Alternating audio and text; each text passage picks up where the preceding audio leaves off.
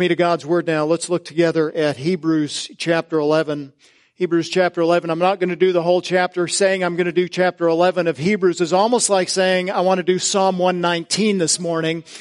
And I don't want to do that to you, but I do want to look perhaps at a passage that might be a little less frequently examined uh, than you have considered before, verses 5 and 6. As we open the scriptures, would you bow with me and let's commend our time in God's Word to Him.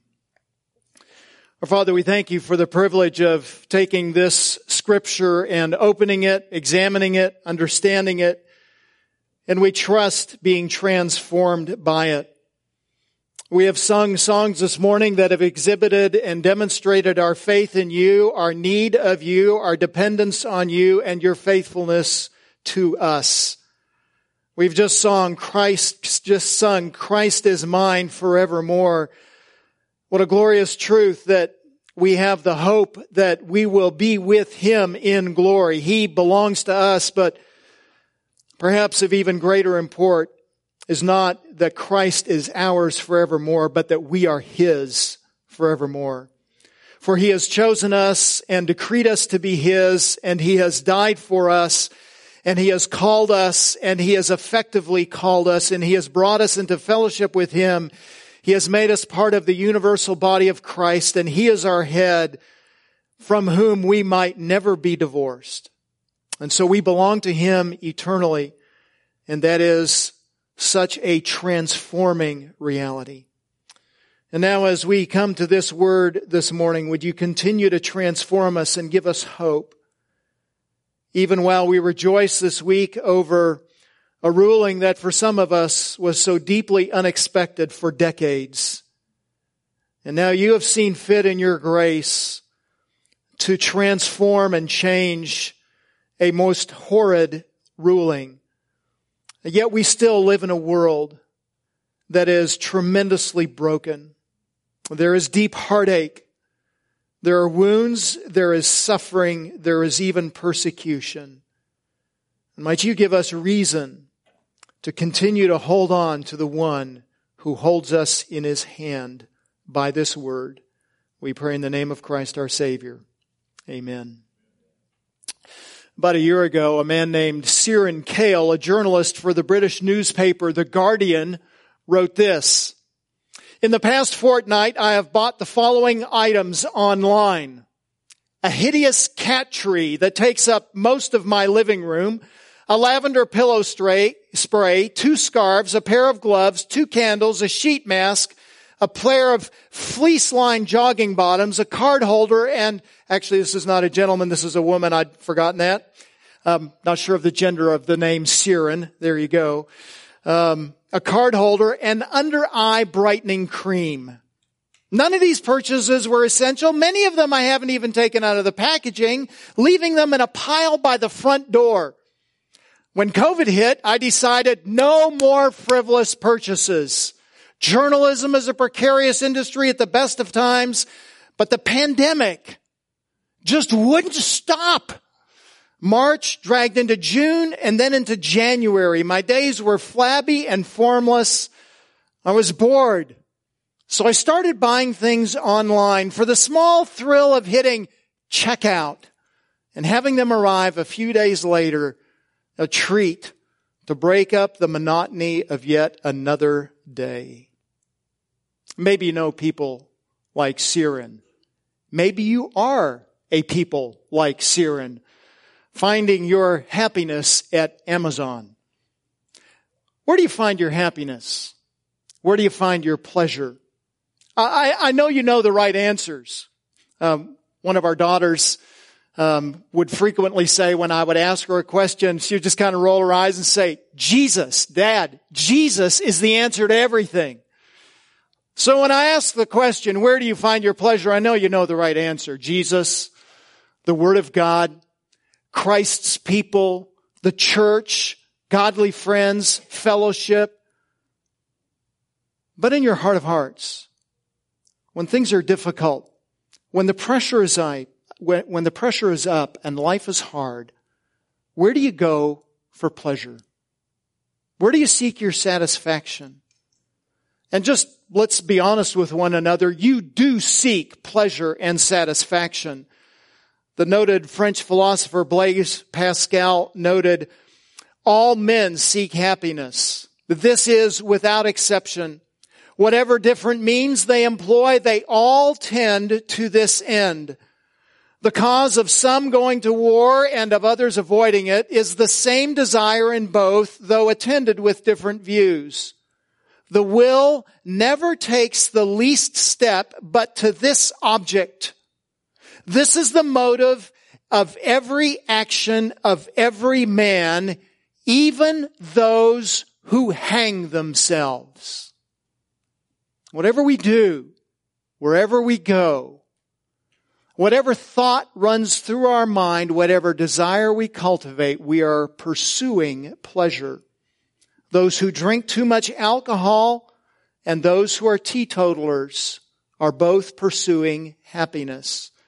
Those who spend indiscriminately on Amazon and those who are spendthrifts are both pursuing happiness. The question is not, are you pursuing happiness? The question always is, where are you pursuing happiness?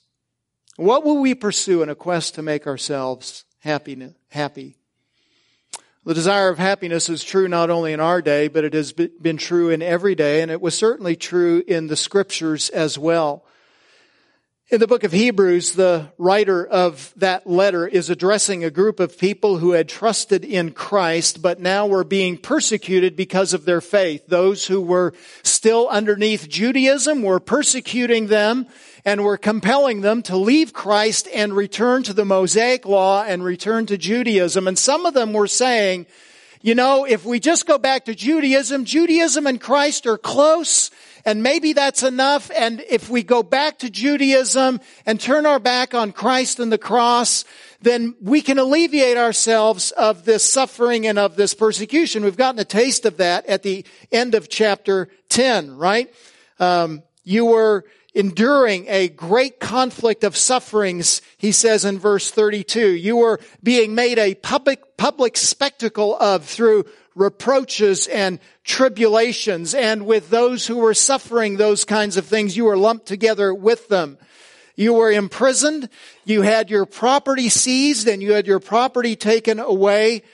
And so you were suffering though he will say in chapter 12, you were not suffering yet to the point of the shedding of blood. In other words, they were not yet being, being persecuted to where they were losing uh, life and limb, as it were. Yet this persecution was real, and, and they were tempted to say, let's just give up on Jesus. Let's soften this thing. Let's make things easier for ourselves, and let's go back to Judaism.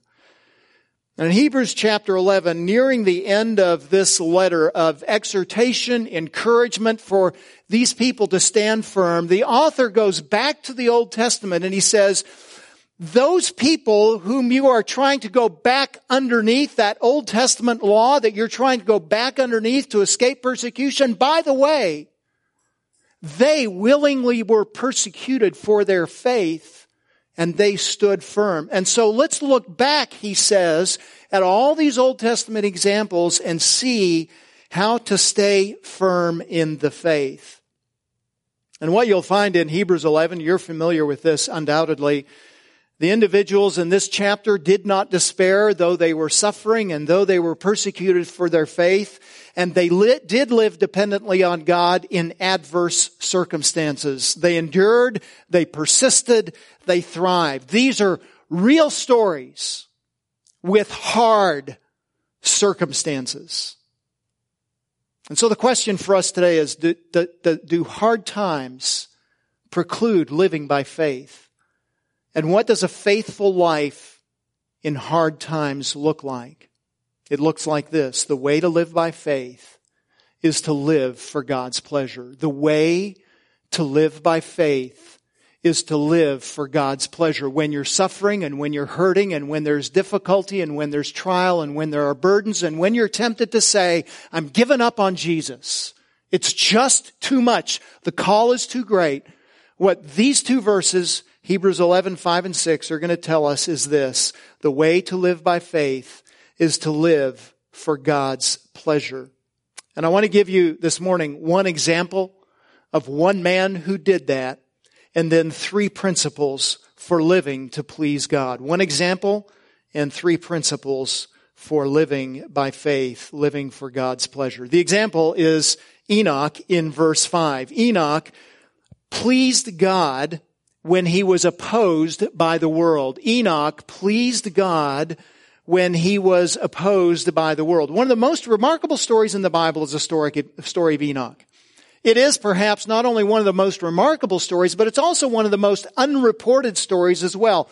Apart from this passage, and this singular verse in this letter about Enoch and the passage that it is based on in Genesis 5, Enoch otherwise is only mentioned in Jude 14 and in two chronological lists just in passing in 1 Chronicles 1 and Luke chapter 3. So we have this amazing story about a, an apparently amazing man and yet he is mentioned very um, very rarely in the scriptures. He is remarkable in two particular ways. Only he and Noah are said by scripture to have walked with God. Oh, certainly there were other godly men in scripture. We understand that. But this phrase that we're going to see in the passage this morning, that he walked with God, is used only of him and only of Noah. And then Second thing that makes him remarkable is, and you know this as well, only he and Elijah were taken to heaven without death. Every other person that's ever lived on this earth, including our Savior Jesus Christ, has died. But only he and Elijah were taken to heaven without death. Let me note a couple of things about, a couple of realities about Enoch and what made him remarkable. Notice in verse 5, what the writer of Hebrews wants us to know about Enoch's faith. By faith, Enoch was taken up so that he would not see death, and he was not found because God took him up. For he obtained the witness that before his being taken up, he was pleasing to God. And so, right away, the writer notes that Enoch is one who, like the others in this chapter, was living by faith. That is, his life is ordered by faith in God, by, by trusting in God, by, by being dependent on God. And as a manifestation of the faith that he had, the writer notes, he was taken up so that he would not see death. He was taken up. Literally, he was transferred. He was put into another place. What's notable about this is all of us would say, that is so cool. How did that happen? And is he going to give us um, some explanation of, of, of the circumstances behind that and the kind of person that Enoch was. And is he going to give us more details about how God accomplished that? It's not in the text. He simply notes he was taken up and then he tells us why. What is of notable importance to the writer of the Hebrews is not how it happened or when it happened or where it happened, but what is notable to him is why it happened. By faith, Enoch was taken up. Why? So that he would not see death. Now, there was a sense in which he saw death, right? I mean, he lived in this world and people around him died. So, so he saw and observed others dying, but he did not see the inside of death, as it were. He didn't see death in all of its horror and in all of its difficulty personally, privately. Even our Savior saw the fullness of the horror of death, even greater than any man has ever seen the horror of death, but not Enoch. And then the writer in verse 5 quotes from Genesis 5:24 and he says, "And he was not found." Well, that's interesting. It's almost as if like they were wandering around and saying, where, where's Enoch? Anybody seen Enoch? One of the rituals now that our children are out of the house, one of the rituals that we go through every night about nine o'clock, we start looking for the cat. Where's the cat? Has anybody seen Jack? Well, Regine, have you seen Jack? Terry, have you seen Jack? No, I haven't seen Jack. Go outside. Jack! Time to come in so the coyotes don't get you. And uh, so we're looking for Jack, and it depends on how hungry he is whether or not he's going to come. That's kind of what's going on here. Where's Enoch? Anybody seen Enoch? What, you know, I saw him over there, I saw him over there, I last saw him doing, where was he? And he was not found. Why? Because God took him up. And that statement, God took him up, up, not only points to the source of his going to heaven, God did it, but the finality of it. He has gone up where he will not come back because God has accomplished it. God has put his seal of finality on it. It's done. It's finished and there is no going back on God's action. And why did God do that? Why, why did God take him up in a most remarkable way? Why did God do for him what he did for no one else save Elijah? Notice the verse in front of us. For, because he obtained the witness that before his being taken up, he was pleasing to God. He obtained the witness.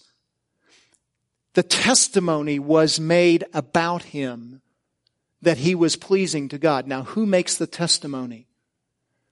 Now, I can say to you, I, I commend to you your pastor. I know your pastor. He's a man of integrity. He's a man of wisdom. He's a man of perseverance. He's a man of the book. He is a faithful man. And undoubtedly, he would be encouraged. I hope he would be encouraged. Hopefully you're encouraged to hear another source about that person, but there's no authority behind that.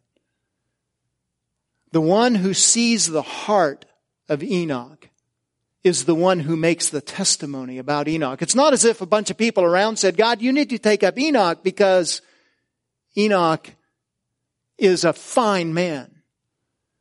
God is making the testimony, the witness, the declaration. I'm taking up Enoch because I've examined Enoch and he is pleasing to me. This idea of being pleasing is an idea that actually permeates this chapter. It is critical to understanding verse 6. We'll see that without faith it is impossible to please him. And there's also a warning about the necessity for pleasure at the end of chapter 10 where he says in verse 38, my righteous one will live by faith. That's how righteous people live. We live dependent on God, trusting God in every circumstance and every difficulty. And then he warns, if he shrinks back, if he pulls back from me, God says, if he withdraws from me, and do you think that might have significant influence or a significant impact on the Hebrew readers who are being tempted to leave Christ? If he shrinks back, he says, my soul has no pleasure in him. People who pull back, you can say, God has no pleasure in him. God has pleasure in those who persist with him, and that is exactly the testimony of Enoch. He walked, he was pleasing to God. Uh, Genesis, in the same passage that's being quoted, Genesis says that he walked with God. It uses that phrase twice of him in Genesis 5, 22 and 24. We'll see that in just a moment. And that little phrase simply means that he lived his life in fellowship with God. It does not mean that his circumstances were easier than anyone else. We know that he was still a husband and a father. We know that he still had to work. We know that he had to grow his food and he had to hunt for his food. We understand he very likely had neighbors and he undoubtedly had difficult relationships because he lived in a fallen world. He had all the responsibilities of life that everyone else had. Note this, he just lived consciously dependent on God. He had faith in Him. His, his whole outlook was, can I please God? Can I honor, exalt Him? Can I live for Him? Now, the account in Hebrews 11 about Enoch is short. It's almost equally short in Genesis 5, and that's where I want you to go as well. So we've, We've understood a little bit about how the writer of the Hebrews is using the story of Enoch. How does Moses think about Enoch? Genesis chapter 5. So go to the front cover and turn right about 10 pages or so, depending on how much front matter you have. Genesis chapter 5. Now, the story about Enoch is about two thirds of the way through the chapter, but I want you to notice something else about this chapter before we get to Enoch. Look at verse 1, Genesis 5. This is the book of the generations of Adam. So he's telling us, he's about to give um, a chronology of the people who lived after Adam. And when he says this is the book, he really means something like this is the story about Adam and all of his, all of the people that followed after him. And the question is, how did they live? Now, as you think about Adam, remember the significant thing about Adam is what? Genesis 3 and the fall of man into sin, right? And then the consequences that fall on man because he has fallen into sin, and that is that death comes into the human race. And so when the writer says in Genesis 5, 1 to 2, this is the book of the generations of Adam, he is implying this question. What happened to Adam and was the curse in Genesis 3 still active? Did, was God faithful to accomplish the curse against Adam and against sin that he said he would? And as you look back at the story of Adam, there are a couple of remarkable things in these opening chapters of the Bible. One is that there are really actually very few references to Adam particularly. So his name is mentioned only a few times in these opening four chapters. He's mentioned in chapter 2 verse 20. He's mentioned in chapter 3 verse 17, verse uh, 21 of chapter 3 and in chapter 4 verse 25. Those are the only references to Adam by name. And two of those refer to his sin. So how would you like half the references of your life to be, oh yeah, I know him. He's a sinner. Well, that's Adam's legacy. So what happened? Did Adam die? And did others die because of his sin? And you should note that before you get to this chapter, we see death, but we, we only see, I'll say, remarkable death. There were three murders prior to chapter five, but there are no what we would call natural deaths. So there's slaying, killing, vengeance, violence, but no account of anyone dying naturally. So what happened? 5 3. When Adam had lived, so Adam's alive, and he lived for 130 years, he became a father of his own son in his own likeness, in his image, and he named him Seth. So we know he had Cain and Abel, and we know how that turned out. And after Cain and Abel, and after Abel died, then another son, Seth, in Adam's 130th year. Verse 5. So all the days that Adam lived, so Adam was alive, all the days that Adam lived were 930 years and he died. What about Seth? Seth lived 105 years, so he also was alive and he became the father of Enosh. Verse 9. So all the days of Seth were 912 years and he died. Enosh, verse 9. Enosh lived 90 years and he became the father of Kenan. Verse 11. So all the days of Enosh were 905 years and he died. Verse 12. Kenan, Enosh's son, lived 70 years and he became the father of Mahalalel. Verse 14. So all the days of Kenan were 910 years and he died. All the way through this chapter, you see he lived and he died. He lived and he died. And, and Moses is not being subtle about it. Frankly, it would be enough if he had simply said, for instance, of Adam, verse 5, so all the days that Adam lived were 930 years, period. And we understand that at the end of the 930 years, he died. But all the way through this, he not only accounts for each of the years that each individual lived, but then he emphasizes the very last thing that's said about him is, and he died. And what's he saying? What about this story about Adam? What about Adam's life? What happened as a legacy for Adam? Was, was God faithful to the curse that he promised against Adam? And the writer says, yes, here's Adam's story. The curse is active. Says one writer, the theme of chapter 5 is the end of life. The whole movement of these notices is death. And into the midst of that, he inserts the story of Enoch. Verse 21. Enoch lived 65 years and he became the father of Methuselah. Verse 22, then Enoch walked with God 300 years after he became the father of Methuselah and he had other sons and daughters. Now, do you notice anything different that he says about Enoch than he said about everybody else prior?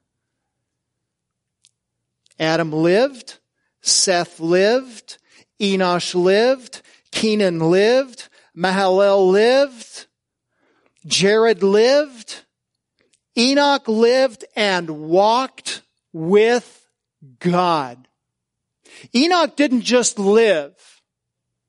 Enoch oriented his life in a very particular way around God. His life was lived in conscious fellowship with God in everything that he did. While he lived in the same world that everyone else lived in, he lived differently. His life was a life of particular fellowship with God. What the writer of the Hebrews would say is faithful living. In 524, it says, Enoch walked with God, and he was not, for God took him.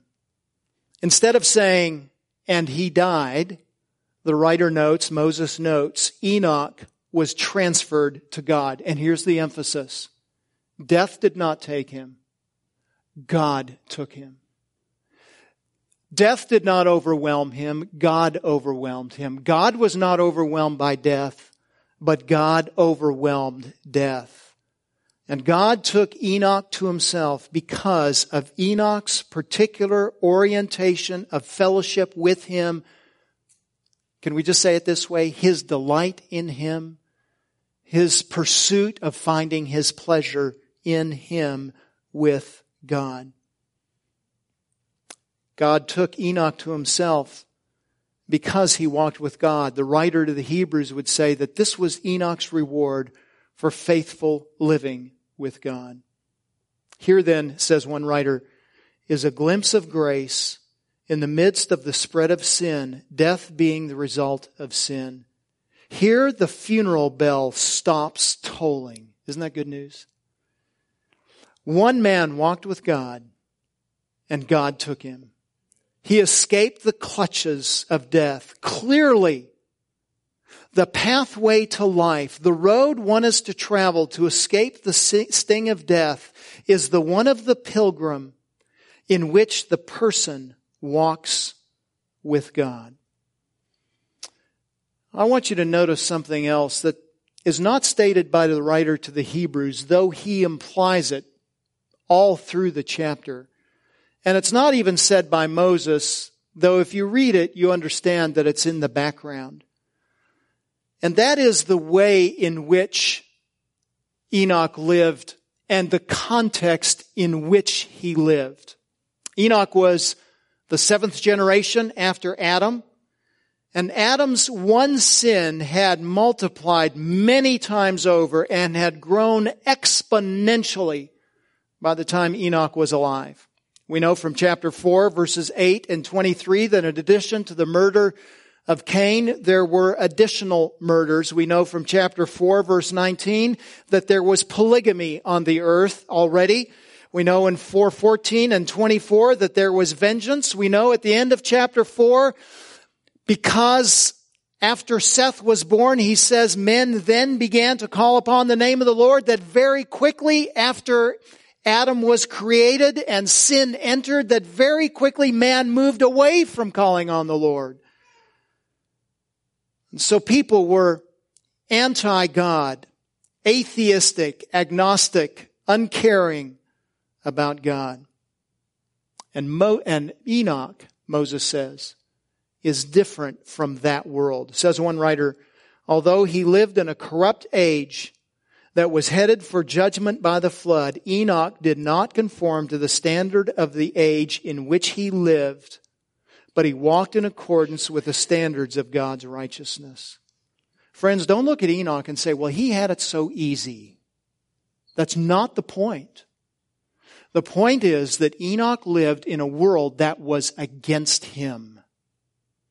And he shone for God. This is a reminder that things do not need to be right in the world for me to live rightly before God. I don't need to have a sanctified world to live a sanctified life.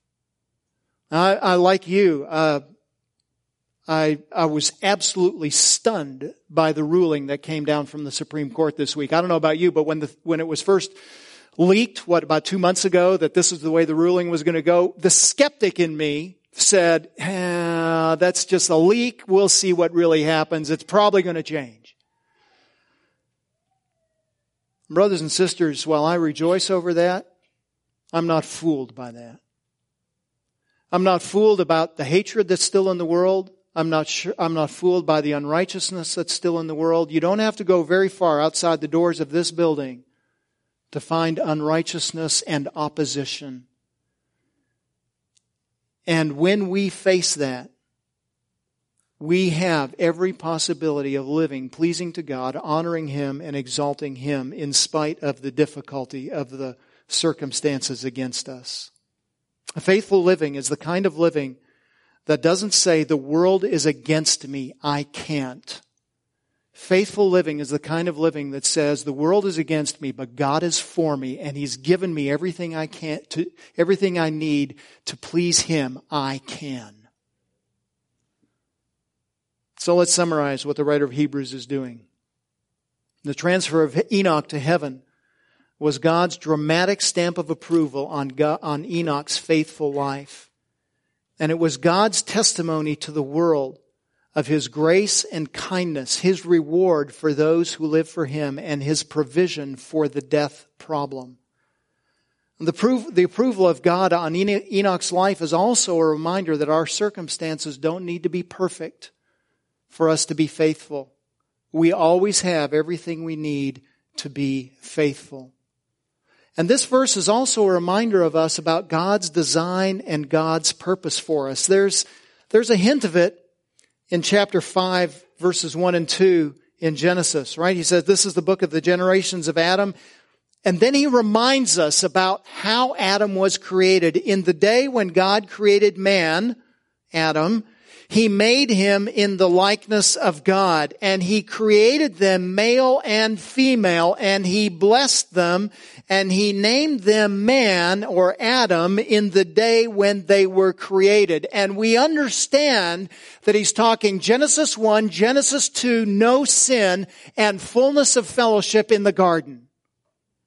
And this, this account about the generation, the book of the generations of Adam is reminding us subtly that God has designed us, created us for fellowship with Him, but because of the intrusion of sin, that fellowship has been broken.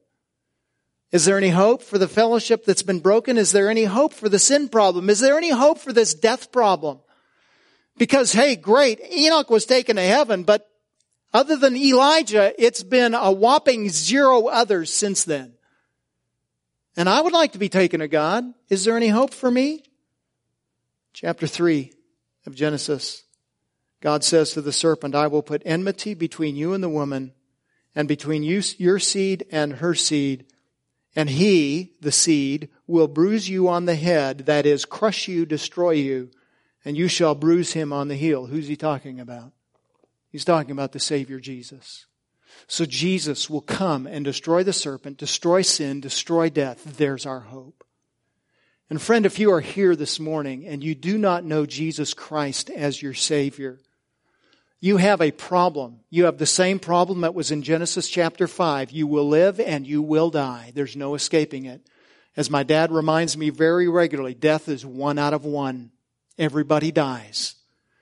There's no escape. So the question is, when you get to the other side, when you get to the spiritual side, and not just this physical world, what is your hope for heaven? What is your hope for joy? What is your hope for happiness?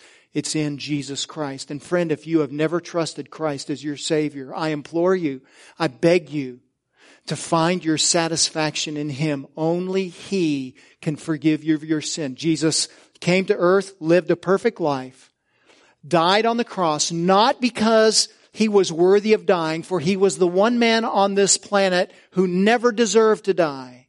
Instead, he died in your place, absorbed the wrath of God against you and your sin, paid the penalty of your sin, wrote the check that said, let me, let me cancel the debt of sin against you, and provides a means of living for you now so that you can be changed. You don't have to be ensnared by your sin anymore. Friend, if you've never trusted in Christ, would you say, I'm tired of trying to make it on my own? And would you instead start living by trusting in Jesus Christ alone for your salvation? Well, there's the example for us about one who lived by faith and lived to please God. Now let me give you very quickly um, three principles for living to please God. We find that in verse 6. So we've seen the example. You can live to please God. Remember there was a warning at the end of chapter 10. Don't, don't give up on Christ and become displeasing to God. And then there's the example in verse 5 about one who was pleasing to God. Remember the, the, the, the final epitaph of Enoch's life is, God said, He's pleasing to me. And now in verse 6, he tells us how we can be pleasing to Him. Without faith, he says, it is impossible to please Him, for he who comes to God must believe that He is, and that He is a rewarder of those who seek Him. Very quickly, what does it mean to please God?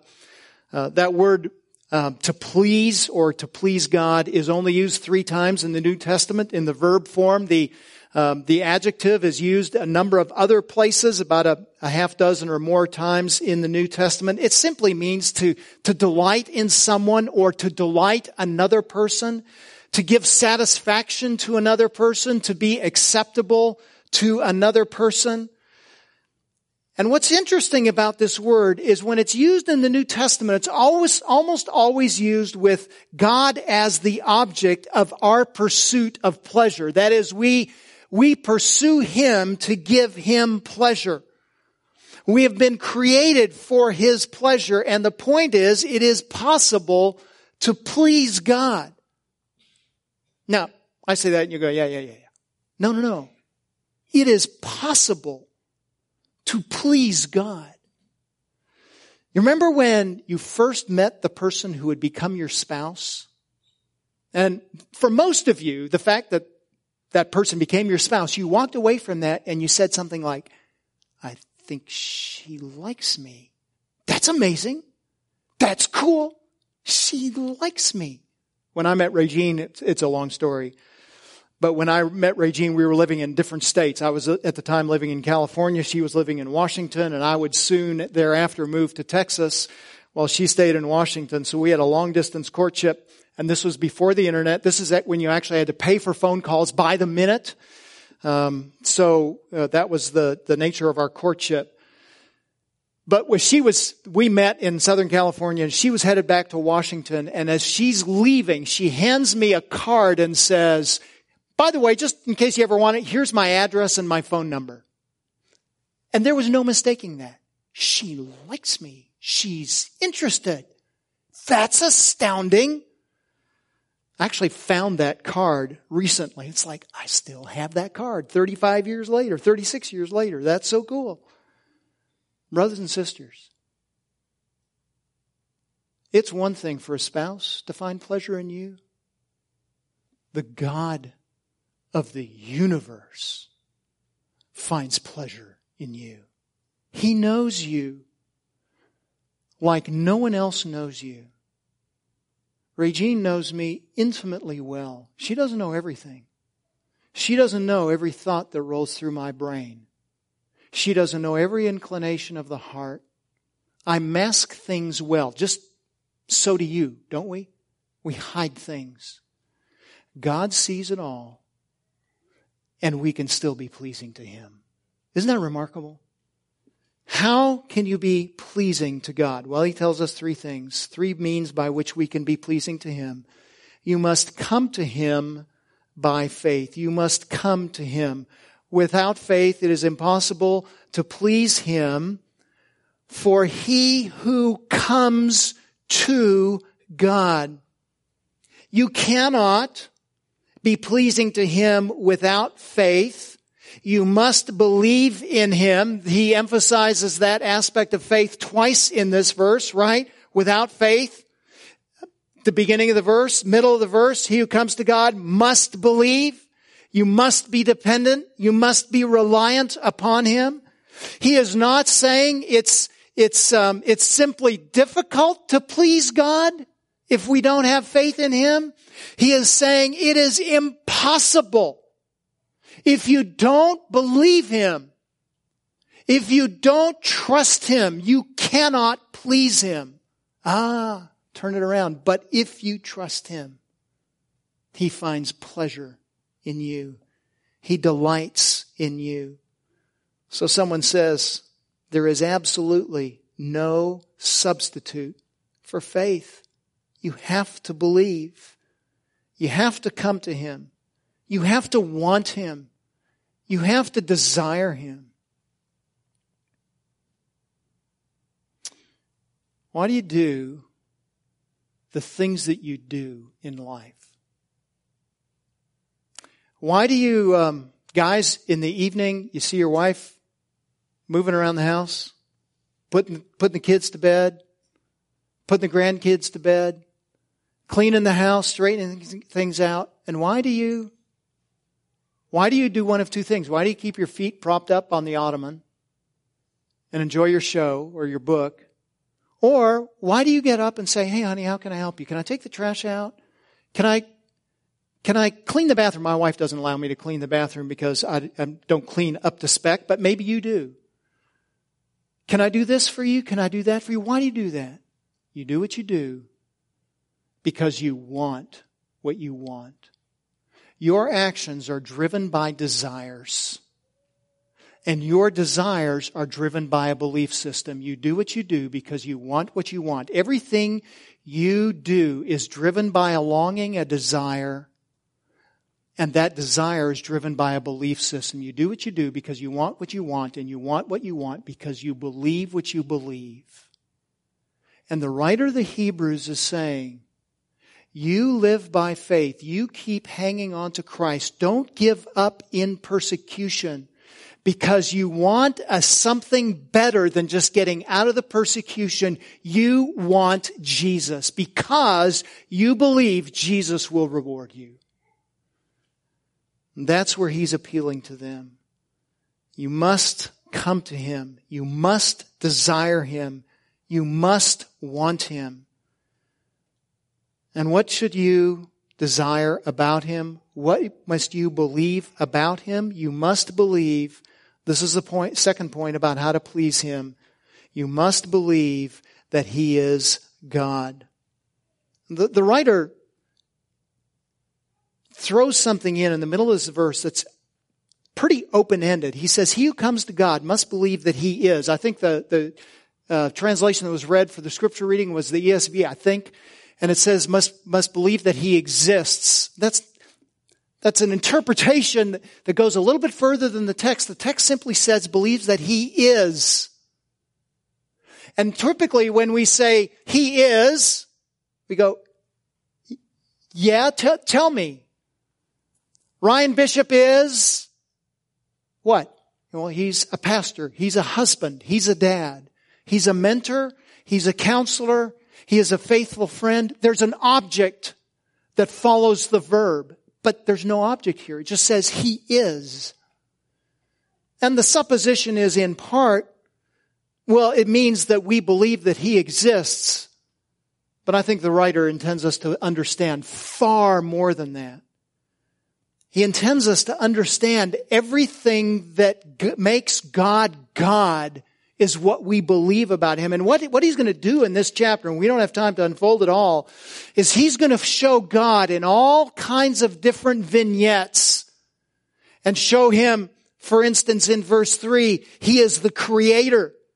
Chapter 10 verse 37, He is the one who preserves His people. Chapter 11 verse 4, He is the sovereign judge. Chapter 11 verse 5, He is the one who is not subject to death. Verse 6, this verse, He is the one who is the rewarder. Verse 7, He is the one who is judge. And He's gonna do this all the way through this chapter. God is. And then He's gonna explain who God is. And He says, that's who you must believe in. You must believe that He is everything that He says He is. Note this. We call Hebrews 11 the Hall of Faith. Hebrews 11 is not, the, is not a, a chapter about great people. Because as you read through this list, almost without exception, they are very flawed people. Moses is flawed. Enoch, we don't know anything that, about him that's flawed. Um, Noah was flawed. Abraham was flawed. Isaac and Jacob and Joseph, all flawed. Rahab, deeply flawed. I talked about her, preached about her last week at my church. Um, deeply flawed, broken people.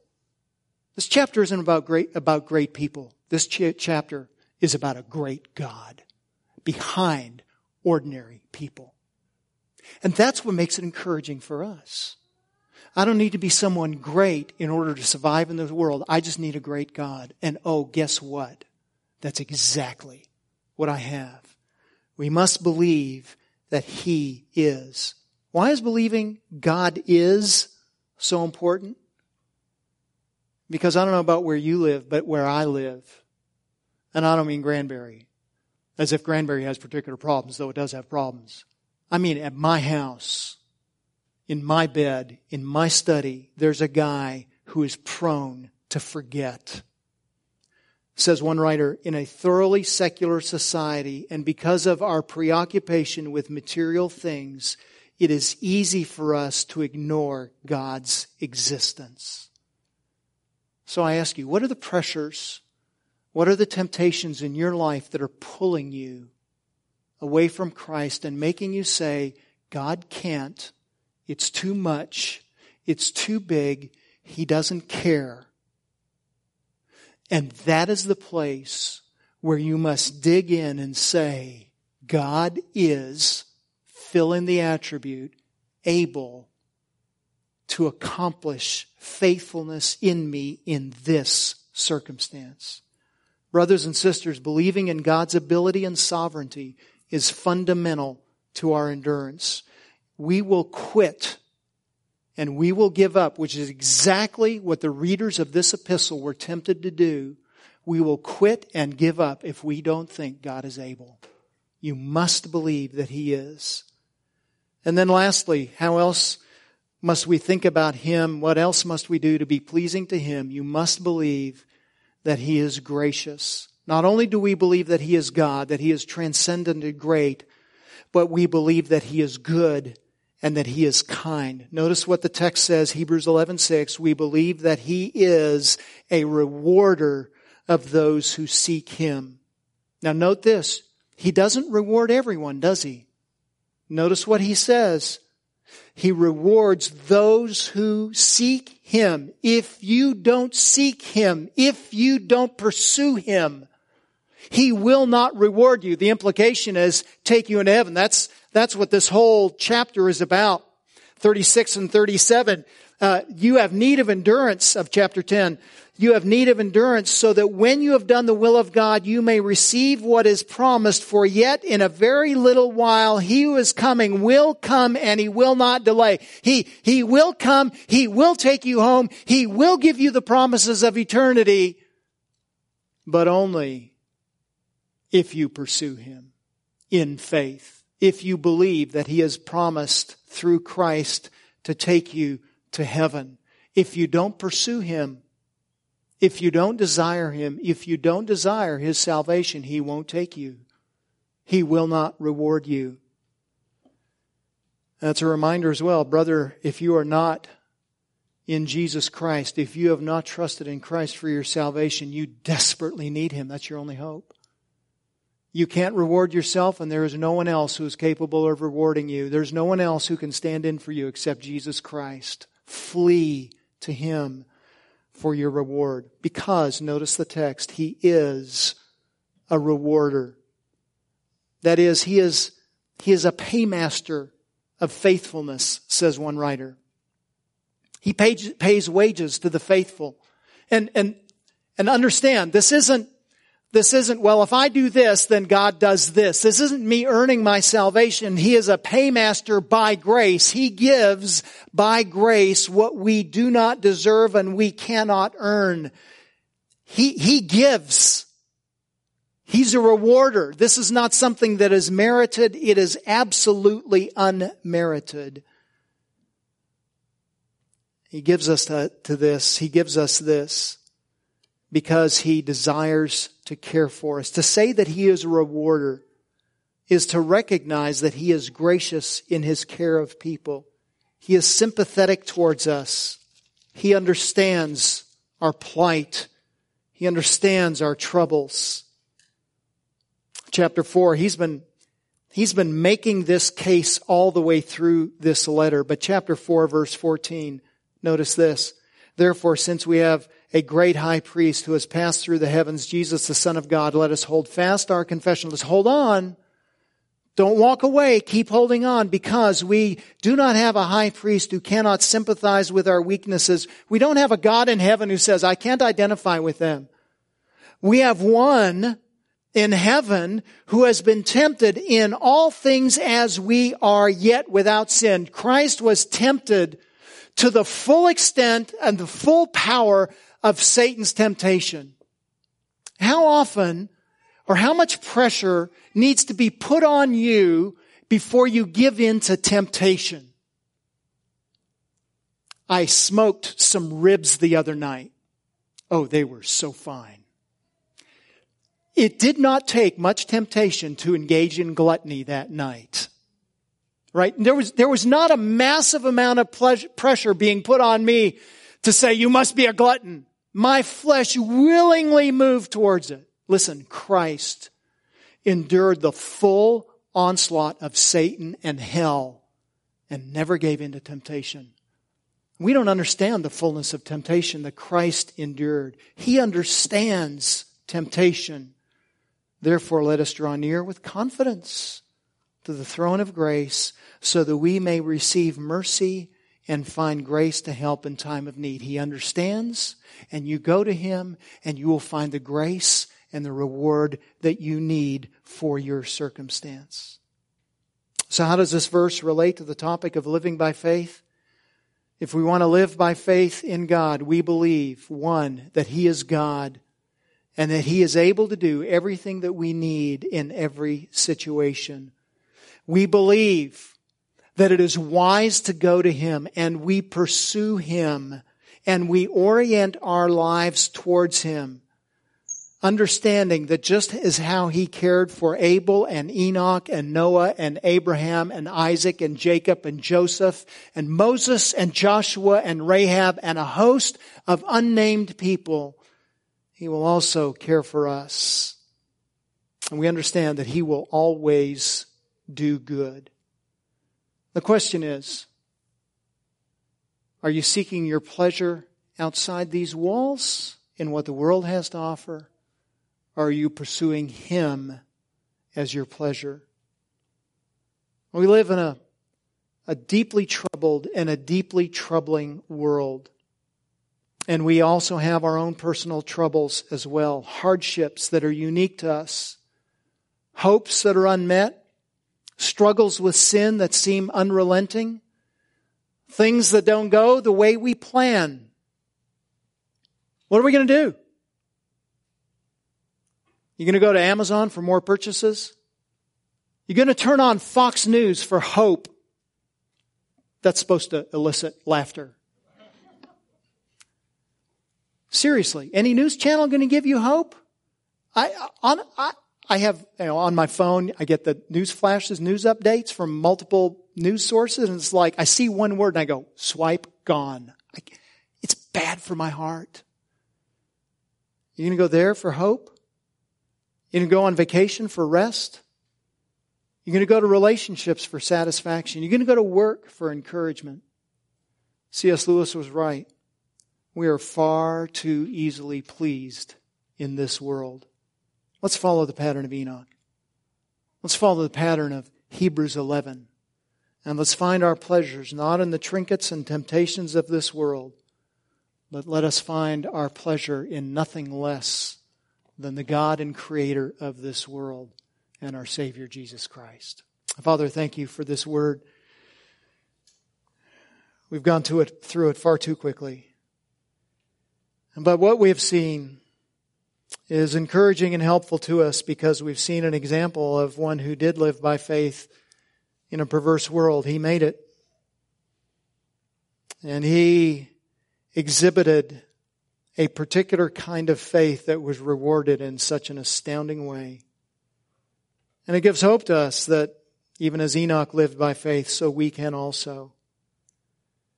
And this word is also correcting to us, admonishing us, hope giving to us, because it has given us a, a pattern to follow. Uh, we want to please you. We know we should please you. And you've told us how we can please you.